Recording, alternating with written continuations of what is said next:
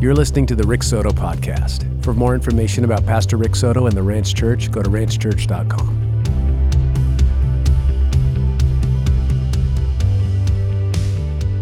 So, just a quick story. We were from Orange County, a little Calvary Chapel. We picked up um, two babies, a two year old and a two week old, and moved everything to Mexico at the start of 2002. I don't recommend doing it that way, by the way. And um, we started a little bilingual church. I only knew three words of Spanish when I moved to Mexico burrito, baño, and taco. so it was a long, slow road, but God has been so good to us. We've been able to see a, a, healthy local church started that's bilingual. Some of you have visited our church. And then we're really involved in church planting as well. We have a church planting school where we train up anyone who comes, mainly the locals, of course. And we get to send them out to church plant throughout Mexico, um, some in the United States. Uh, we just planted our first one in Guatemala this past year because we really want to. Yeah, thank you, Lord. You know, that Acts 1 8 model is actually an outward arc of missions. Jerusalem, Judea, Samaria to the ends of the earth. And so Guatemala is Central America. We have a single guy coming in to Peru uh, next year to join our program to be sent out to South America, Peru. So we're really excited to continue to see what God wants to do through church planting. You guys are a very generous partner with that. So, just by being a part of the Ranch Church, you're involved in church planting. We get to see Phil and Cindy all the time down there, and Pastor Jeff and some of you others come down. And so, thank you for church planting, but we are going to be more involved in church planting. That's one of the reasons Pastor Rick invited me up. You know, we're talking about some new partnership opportunities, and Tijuana is nice to visit but there's actually some nicer places in Mexico to visit. So be stay tuned for some future church planting trips, some missions trips for you guys because you're all going to be invited and it would be so much fun to see you down there and do some missions work together and yes, pray on the beach as well. That's part of missions. Amen. Well, we are going to get into the word today, and um, we're going to see Jesus faced the biggest trial and tribulation of his life. So let me ask you a question. How many of you have faced at least one trial or tribulation in the last 90 years? Raise up your hands. Okay, good. This story is for you because we're going to look at how Jesus faces the trials and tribulations of life. We're going to actually see Jesus get arrested in John 18. We'll turn there in a minute. But you know, being arrested remind you know, when we talk about trials and tribulations, it reminds me of the story of this pastor named Rick. Not one that you would know. A pastor named Rick, he, he went to the doctor, he wasn't feeling well. The next day, the pastor calls Rick into his office and he says, Rick, all the tests are done. I've got bad news and very bad news to share with you. Which one do you want to hear first? Rick said, Well, just give me the bad news first. The doc says, Okay, you've got a terminal disease. You only have 24 hours to live. Rick said, That's ridiculous, doctor. What could be worse than that? Tell me the very bad news. Well, I was supposed to tell you this yesterday. Okay, sorry. No, no, well, maybe we'll have one more. Hey, if you got a Bible, you can open it up, John chapter 18. That's going to be our text today, John chapter 18, verses 1 through 11. If you happen to be taking notes, here's the title of your notes today The Arrest of Jesus. The Arrest of Jesus. The arrest of Jesus was the beginning of that final greatest trial that he would face in his entire life. Of course, we know, speaking of the cross. And we're not going to look at the cross today, but we're going to look at how Jesus prepared for this trial and then we're going to look at how Jesus responded when the trial came crashing in. This story is packed full of lessons and principles for your life because I know each one of you have a difficult life. I know each one of you have trials and tribulations that come crashing in. Whether we're ready or not, whether we want them or not, they come because we live in a fallen world. And so we're going to look at how Jesus responds to the trials and tribulations of life. And as we study this text together, we're going to come across five lessons from Jesus about trials. And I'll be repeating these if you want to write them down. Five lessons from Jesus about trials. So if you got your Bible, your phone, John chapter 18. Thank you, Phil, for letting me borrow the biggest Bible in the valley. I get to uh, Yes. Are you saying the pastor forgot his Bible? Yes, I did forget my Bible. John chapter 18, we'll begin by reading verses 1 through 3. John 18, 1 through 3. When Jesus had spoken these words, verse 1, he went out with his disciples across a brook Kidron, where there was a garden which he and his disciples entered.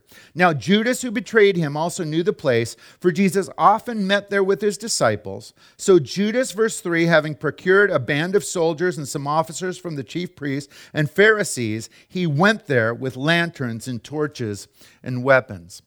So, a little background here. We're looking at the events of the final night of Jesus' life. I know you guys know he spent the final night alive in Jerusalem, that upper room with the disciples, did all those great things. He, he gave the upper room discourse, that great teaching. He washed the disciples' feet. He gave them communion for the first time. And then Judas Iscariot leaves, remember, to betray him.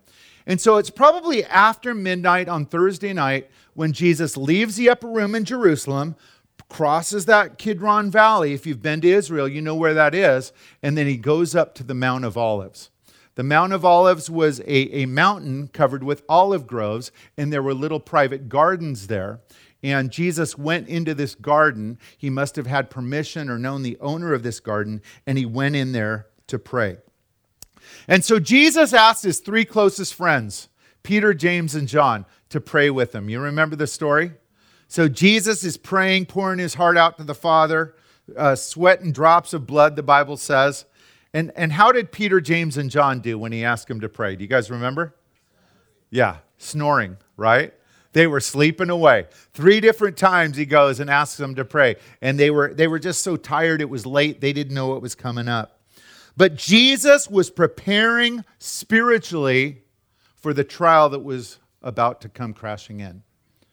Do you know that if the trial comes crashing in and you're not prepared spiritually, you're going to come in for a big spiritual fall? It's too late to prepare if you haven't done it ahead of time. The disciples show us that. Peter, James, and John, especially Peter, did not handle this situation very well. But Jesus shows us the importance of preparing spiritually ahead of time. So when the trials come crashing in, we're ready spiritually. Okay? If you're taking notes, this brings up our first lesson from Jesus about trials. I'm going to read it twice. Number one, it's important to be prepared spiritually for the trials that will come crashing in. Number one, it's important to be prepared spiritually for the trials that will come crashing in. One more time. It's important to be prepared spiritually for the trials that will come crashing in. And again, spiritual preparation comes before the trial. How do we prepare spiritually? Well, you're doing it right now. By being a faithful uh, member of a local Bible teaching church, you're preparing your heart spiritually. You're learning spiritual truths. The basics of the Christian faith reading the Bible daily, we call that daily devotions, praying, those things prepare you spiritually. Believing in the truths of the scriptures, believing that trials are part of this life, filling the spirit, crucifying the flesh when you're doing those things, does it mean that you're going to enjoy the trials when they come crashing in? Yes or no? No. No, it doesn't mean you'll enjoy them. But what it means is you'll be spiritually prepared. Jesus was spiritually prepared when this trial came crashing in, and he handles it perfectly as our example. So Jesus is praying, the disciples are sleeping, and they hear a rustling in the leaves, and a crowd arrives. Check out who came in, verse 3. Would you read that one more time, please? Verse 3. Then Judas, having received a detachment of troops and officers from the chief priests and Pharisees, came there with lanterns, torches, and weapons. This, this mob that Judas Iscariot brought had two different groups of people, by the way. Number one, it had the legal rulers of the day, which were the Roman soldiers. That's what the detachment of troops is speaking about. But then, secondly, he also brought him the religious people of the day, which were the, the, the Jewish chief priests and Pharisees, their servants, which were really guards and thugs. They were the main guys that beat up Jesus before he goes to the cross. So we have the, uh, some Romans with Jesus, we have some Jewish guys, and they've all come with Judas Iscariot. And how does Judas betray Jesus? Do you remember? What did he do? Betrays him with a kiss. And I can't believe what Jesus called Judas. Do you remember? He said, Friend. Can you imagine that? Knowing a guy is going to betray you, and Jesus says, Friend, come do what you've come with. So the troops come. Check out how Jesus responds. Let's continue on verse by verse and read verse 4. Verse 4 Then Jesus, knowing all that would happen to him, came forward and said to them, Whom do you seek? So again, we're looking at the response of Jesus as he responds to this arrest. Jesus was not shocked or surprised. It's not good to be shocked and surprised when trials come crashing in, okay? It's not helpful. Jesus is not freaking out when the trial comes in, when this arrest comes in. What we see is Jesus under control and in the Spirit. That's victory. That's spiritual victory, not avoiding the trials. We don't get to do that. But being under control and in the Spirit, friends, that is spiritual victory. That's the goal for us. That's what Jesus does here. Trials and tribulations are always painful. They were painful for Jesus. You guys understand what I'm talking about. But we want to respond under control and in the Spirit. And again, that's going to come as you are spiritually prepared. And what I love to see is to see a group of people, Bibles open, taking notes, paying attention, and people it's a group it's a church full of people that are spiritually prepared. Congratulations pastor. You guys have an amazing church. Such an honor and a privilege to be here. Now doesn't mean jesus wanted to face this trial. Do you remember the prayer that jesus made in the garden? Three different times he said father if possible what take this cup from me the cup is the cup of suffering that Jesus was about to pray to go to on the cross. So it's biblical as a trial is approaching to ask God to take it away. Amen? You guys believe in that, right? Oh Lord, is it possible? Take this cup away. That's an absolute biblical thing to do, to be praying. But if you're if that trial keeps coming forward towards you, there's actually sometimes a time when you this is so hard, when you have to stop praying and start moving forward. That's one of the lessons. It's not one of our points, but it's a lesson in the story. There's a time when you have to stop saying, God, take it away, because it's right here, Lord. You could have done it, you didn't do it. So now strengthen me as I walk through this. You see, after the Father answered Jesus three times, Jesus realized what? That the trial, the cup, the cross was the Father's will. That's one of the hardest lessons for a Christian to understand. Because if I was God, my will for you guys would be you face you don't face any trials because I like you guys. But that's not the Father's heart. The Father's heart is that sometimes trials and tribulations are part of good, God's, good, God's plan for your life. Trials and tribulations are part of God's good and perfect will for your life. You know why? You grow in your trials. Write that down, note takers. I grow more in my trials than on vacation in Cancun. Write that down.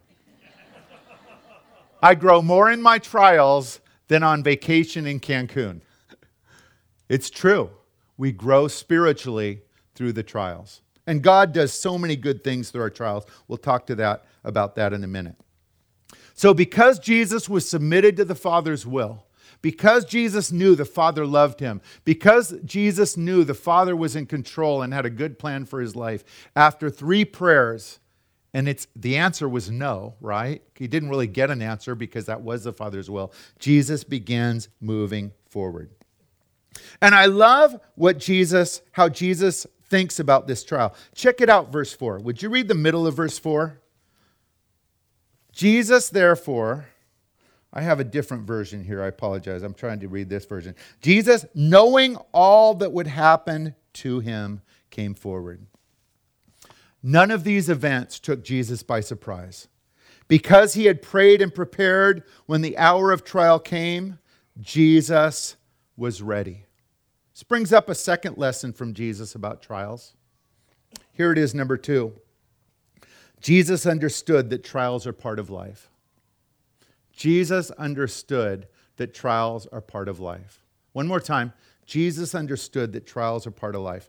Let me give you some really good news. There's no trials when you go home to heaven. If that's good news for you. Tell me amen. Okay, now let me give you some bad news. This isn't heaven. Now, this is as close as I've been to heaven. It's beautiful here. I love it. I'm thinking about moving right now. But this isn't heaven. we live in a fallen world under the control of the evil one. That's what the Bible says. And so, from time, and yes, God can protect us, and sometimes He does, and we always want that, but trials are a part of life. And I know you guys understand that because you've lived it. You've lived it. We all have. And sometimes trials are part of God's good and perfect will. God, in his divine understanding and his all in his all-knowingness and understanding who you are and his plan for you, he allows trials to come crashing in. I want you to listen to what Jesus said about trials and tribulations. Going to read a cross reference, John 16, 33. In this world, you might have tribulation. Do you remember that verse?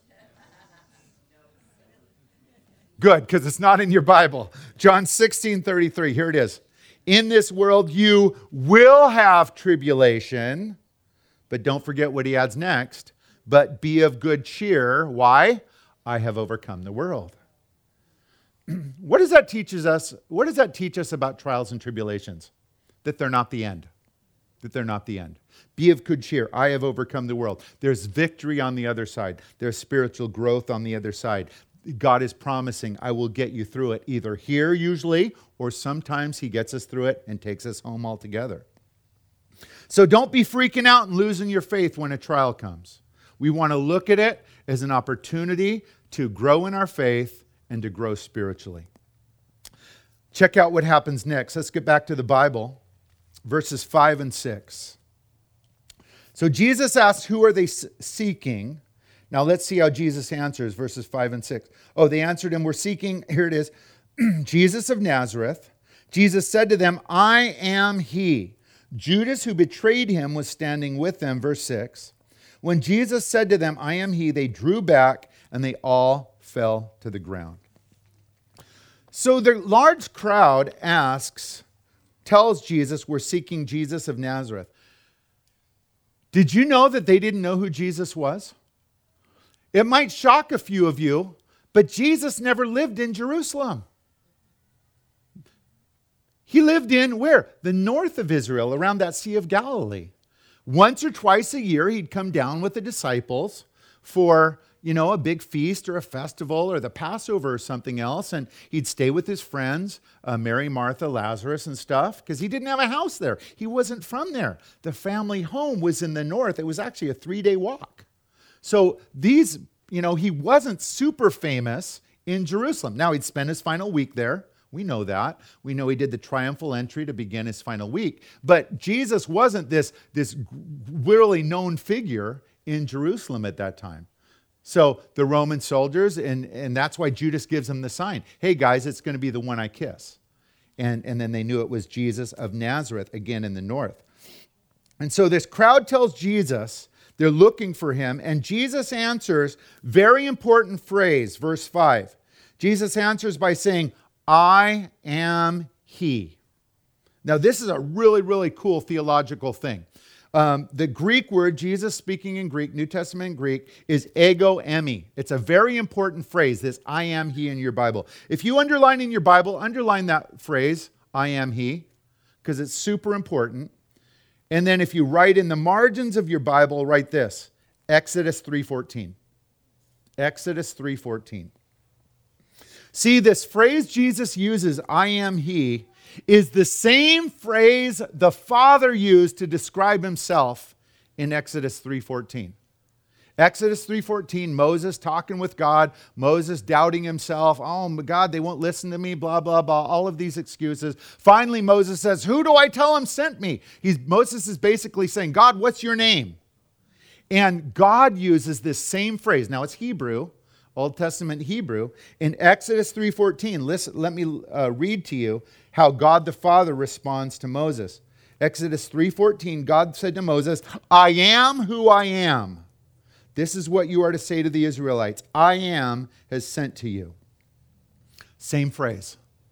The phrase Jesus uses in Greek, uh, John 18 is the same phrase the Father uses in Exodus 3:14.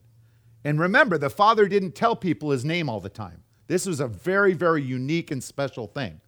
You know, that's why the, the Jews wouldn't even say God's name because they were so tripped out about it. But God gives the name in Hebrew, the same name Jesus. So, what was Jesus saying here? I am what? God in the flesh. I don't think your Jehovah's Witness friends really like this verse very much. But don't bring it up. They'll have some lame excuse. I've gone around and around with those guys. So again, we, we recognize how Jesus responded to trials and tribulations here. He didn't start doubting God. He didn't start doubting God's love. He didn't try and figure out his own way to get out of this trial. He didn't make a face, Facebook or Instagram post trying to get pity likes or pity hearts, telling everyone how hard their life is. Jesus leaned on the truth of the scriptures as he walks into this trial. This is so important. As tribulation swirled around him, Jesus believed in the truth of who he was and the truth of who God is and the truth of the word. It's so important for us to do. Friends, this brings up a third lesson from Jesus about trials. Number three, in his trial, Jesus focused on the truth. So important to do. One more time. In his trial, Jesus focused on the truth. In his trial, Jesus focused on the truth. If you're taking notes, write the, add this in parentheses. Not on his emotions or circumstances. Add that in. Not on his emotions or circumstances. This is so important, guys. Do you know that your emotions can lie to you? Do you know that? You know, sometimes I talk to people in our church, usually young ladies, no offense to you ladies here, and they like to tell me, I just follow my heart. You know, that's not really a good thing all the time. The Bible does say your heart is deceitfully wicked, you know. Um, your emotions will lie to you, especially when you're in a trial. Circumstances will lie to you in a trial. There's no way out, there's no hope. I'll never get through this. This one's going to kill me. Your circumstances, looking at them through human fleshly eyes, they will lie to you. Now, it's normal. It's normal to, to want to believe our emotions and circumstances, and emotions and circumstances aren't bad normally, but in a trial, especially, they will lie to you. That's why it's very important, because I know a lot of you are in the middle of a big trial right now. I know that. It's very, very important that you not believe in all of the emotions, you not trust what you see, the circumstances, but you decide to say, Jesus, I will trust in the truth. The truth about what? The truth about God, truth about his kingdom, the truth of his word. And here's the uh, really most important thing I think the truth of who Jesus says you are as a Christian. That is so important in the middle of a trial, it is so tempting to think, God doesn't love me. Nobody loves me. Pastor Rick doesn't even call me. It's so easy to get lied to by an emotion. And that is so important why you say, hold on, hold on. I'm a child of God. I am loved by God. I am the friend of Jesus. I believe in his promise that I am not alone because he has promised, I will never leave you or forsake you. Listen to how the Bible describes you as a Christian. 1 Peter 2 9. You're a chosen people. You're a royal priesthood. You are part of a holy nation. You are a people belonging to God. You know, many of the parables of Jesus describe you as a Christian as the greatest, greatest treasure. The greatest treasure of all is you as his child, a Christian. Remember that. Remember that when you're in the middle of a trial. Remember the truth of who you are in Christ. It's one of the, my favorite phrases uh, for me as a Christian. I'm in Christ. The Father sees me righteous and holy and perfect. I'm struggling, I'm doubting, but I'm in Christ. And I'm going to believe that and believe that God's going to get me through this trial. You are loved by the all powerful and all loving creator of the universe. Do you believe that? If you believe that, tell me amen loud. Amen.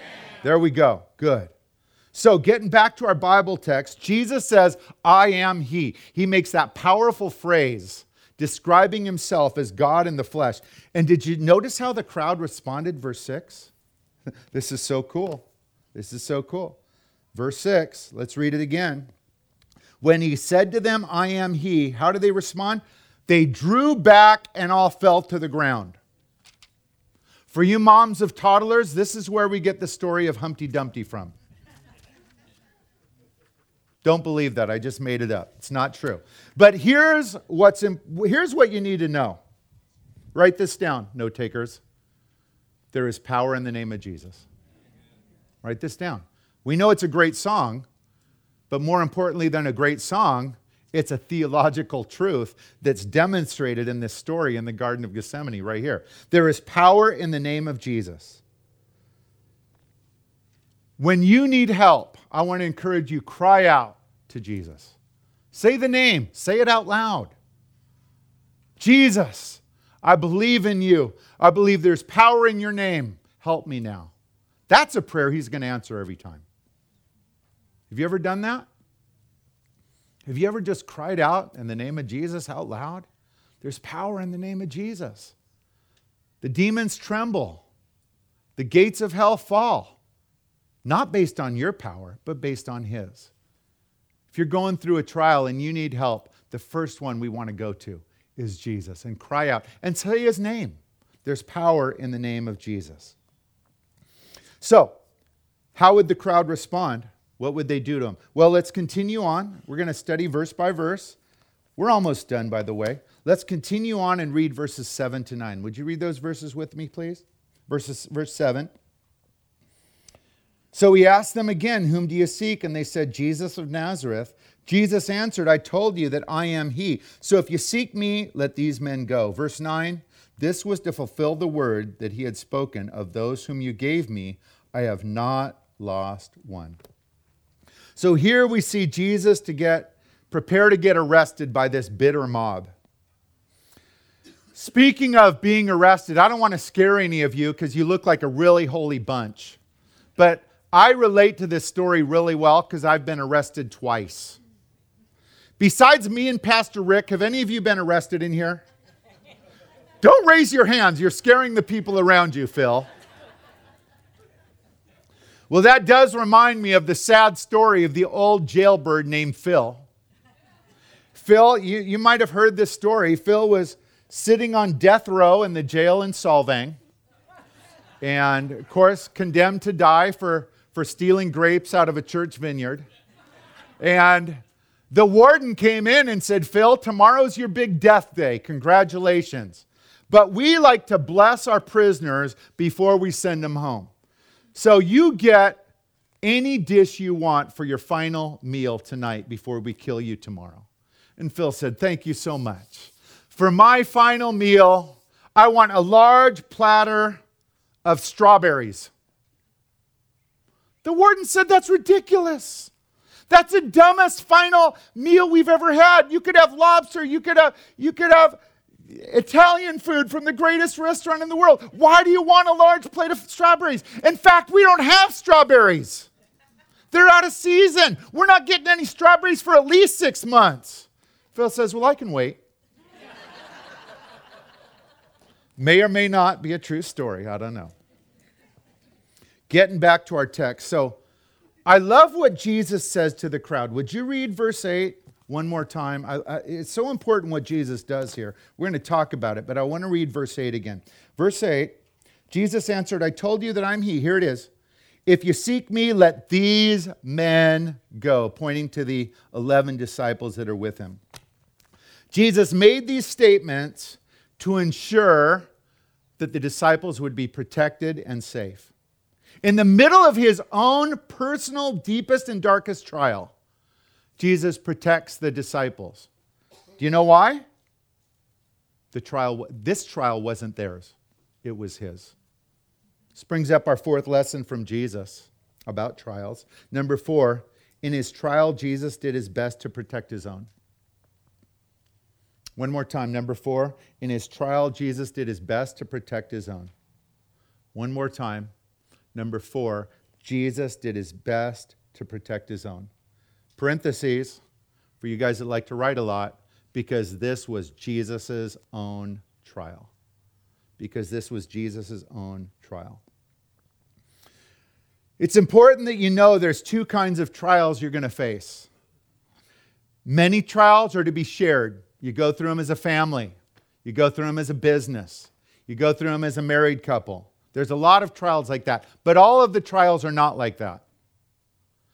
Do you know that there's certain trials that God has given you and you alone? I know, I know Pastor Rick's faced that because I face them all the time. And, and, and I believe some of you do too. There are certain trials that Jesus gives only to you. Only to you. This trial was only for Jesus. When Peter tries to fix it, what does Jesus say? Don't you know that I must drink this cup the Father has given not us, me. Peter, go, be free. This trial, Jesus, God has given me. There are certain trials, my friends, that God has given only you. And you don't always, this is, this is going to sound weird, but it's true. You don't always have to drag everybody else into the misery. Sometimes, sometimes, you need to say, hey, you guys, go, go. This isn't for you and I'm going to walk with my Father through this trial that He's given me. Super, super important, guys. Jesus went through this trial alone and he knew it. And that's why he says, You guys go. Now, Peter doesn't go. We're going to read that in a minute. But there's certain trials that God has given you and you alone. Now, when I say you and you alone, you're really not alone, right? Because who, who are those, those trials he gives for you are designed to be walk through with you and who else? Jesus himself. Jesus himself. Father, help me. Father, strengthen me. I'm walking forward. You know, one of the greatest verses is that is that prophecy where Jesus set his face like flint to go to the cross. Do you know what that means? What it means is when Jesus received the no answer, Please let me this cup pass from me. Three no's, three silences from heaven. He said, "Okay, I received this answer and I'm walking forward. I am walking forward alone with the strength of my Father." And guys, some trials, some trials are for you and you alone. Maybe you're a dad and you're going to say, "Hey, I'm going to protect my kids from this trial. I'm not going to be a grump around the house. I'm not going to be whining all the time. I'm going to trust my God, and in the power of the Spirit, I'm going to walk through this trial, but I'm going to try and protect them. Maybe you moms. Maybe God's given you a, a trial in your life as a mom, and, and instead of dragging your kids down with, with your sorrow and your pain and a sour attitude, you say, I'm going to protect my kids from this because this one's for me. And I'm going to walk through in the power of the, uh, power of the Lord Jesus. This trial was for, God, for Jesus and Jesus alone. I'm not saying all trials are like this. Actually, not even most. I think most of them we need to go in and get prayer and get support and get counsel. But ultimately, sometimes the trial itself is for you to trust the Lord and to grow. This trial was a trial for Jesus alone. That's why he says, Peter, should I not drink the cup my Father has given to, not us, to me, to me. I've faced many trials where I've had to walk alone. And yeah, I'm a senior pastor of a church, eh, but I've also seen some trials in the trials of my friends, people in our church. And some of them are group trials. Some of them we get to walk together as a family or whatever. But some, some, He's called you to walk alone because He wants you to grow. He wants you to lean on Him. He wants you to be filled with the Spirit. He wants you to see God give you the victory. He wants to strengthen you in that storm of life. And that's why Jesus calls this trial my cup. Not our cup, my cup. Again and again, he does it throughout the letter, throughout this uh, story, my cup. And he protected the disciples. So he points to the disciples, you guys get out of here. This one's for me. And, you know, most of them started running. But then Peter got a brilliant idea I'm going to help Jesus.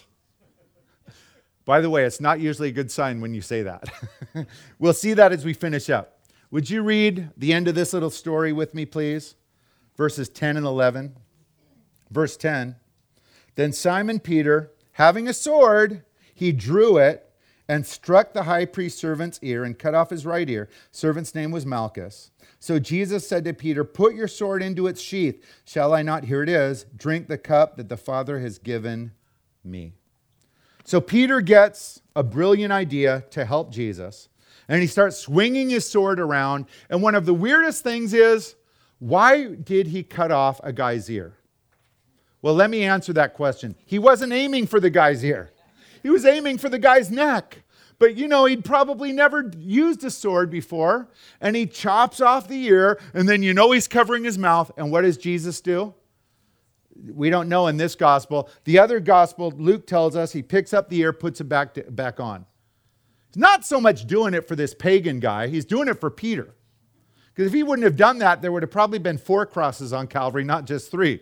So he puts it on, and then Peter runs for it, right? And stays, stays a ways away. We don't need to help out Jesus. That's the last lesson here. So Peter tries to help out Jesus, but and I love what Jesus told Peter. Would you read verse 11 one more time as we finish up? Verse 11. Jesus said, "Put your sword into its sheath. Shall I not drink the cup the Father has given me?" Cup of suffering. The cup for Jesus represents the trial and tribulations that you face in your life as a Christian today. Now, let me tell you something that kept Jesus going through this trial the belief that God is able to bring good out of all things.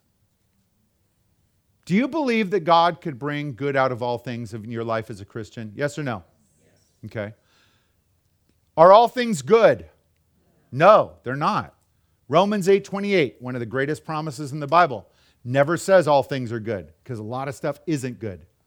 A lot of the stuff that comes crashing in through trials and tribulations, it's not good. It's wicked, it's horrible, it's painful, it's not good. But the promise is what? That God is able to bring good out of everything, including the trials and tribulations of life.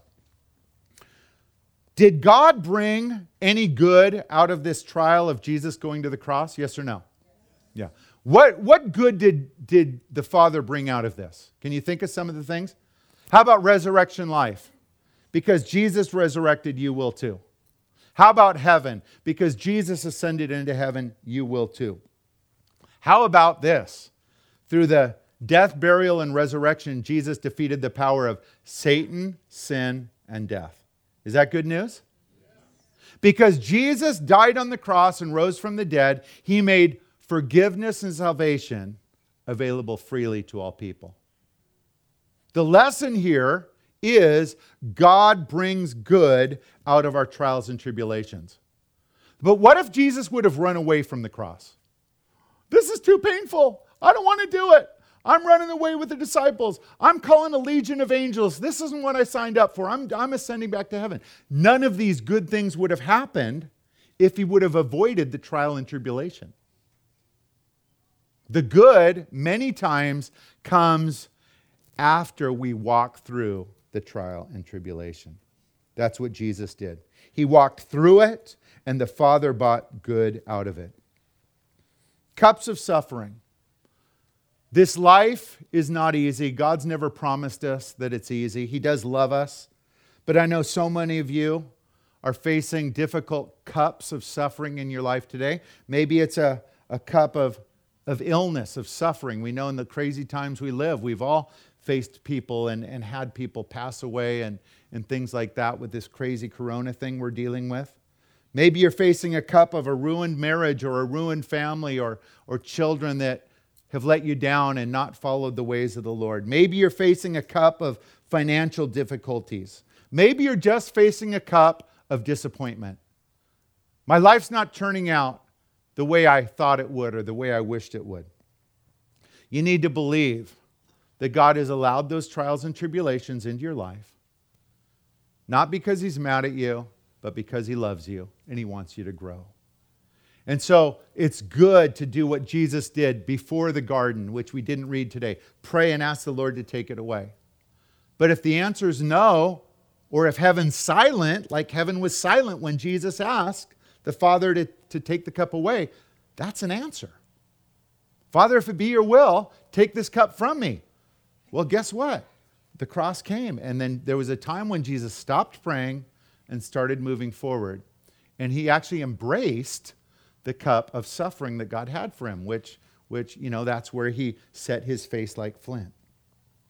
You also need to believe that God's able to bring good out of your trials and tribulations. You need to believe that God will walk with you through those. You need to believe that God will strengthen you in them. Many times we look at the trial of the cup waiting for us. I can't do it. I'm not strong enough. And you know what? You're right. You're not strong enough. God doesn't give us the strength and the faith ahead of time. As we move forward, He provides the strength and the faith as we move forward. We have to trust Him. This brings up our fifth and final lesson from Jesus about trials. We're almost done. Number five, in our trials, we need to move forward. In our trials, we need to move forward. In our trials, we need to move forward. And, and I know I sound like a total heretic when I say it's, there's a time when you have to stop praying and start moving forward but it's true. I've been a Christian a long time. I've been a pastor a long time. I've seen people try and run away from trials or avoid trials. And usually, when they come back to God, guess what? The same trial's right there. They just waited, wasted a couple years, you know. And so, so there's a time. God hears your prayers. He loves you. He wants what's best. But if you've been praying for that way out, if you've been praying that way of escape from a trial or tribulation, and it keeps moving forward, there's a time when you just have to say, okay, God, I've heard your answer. Strengthen me as I move forward. Trials are an opportunity to grow. Trials are an opportunity to see God glorified. Trials are an example or an opportunity for you to be an example for the believers around you. But there comes a time when we must move forward. That's what Jesus did. Today we've looked at this story of the rest of Jesus. We've seen how Jesus prepared ahead of time.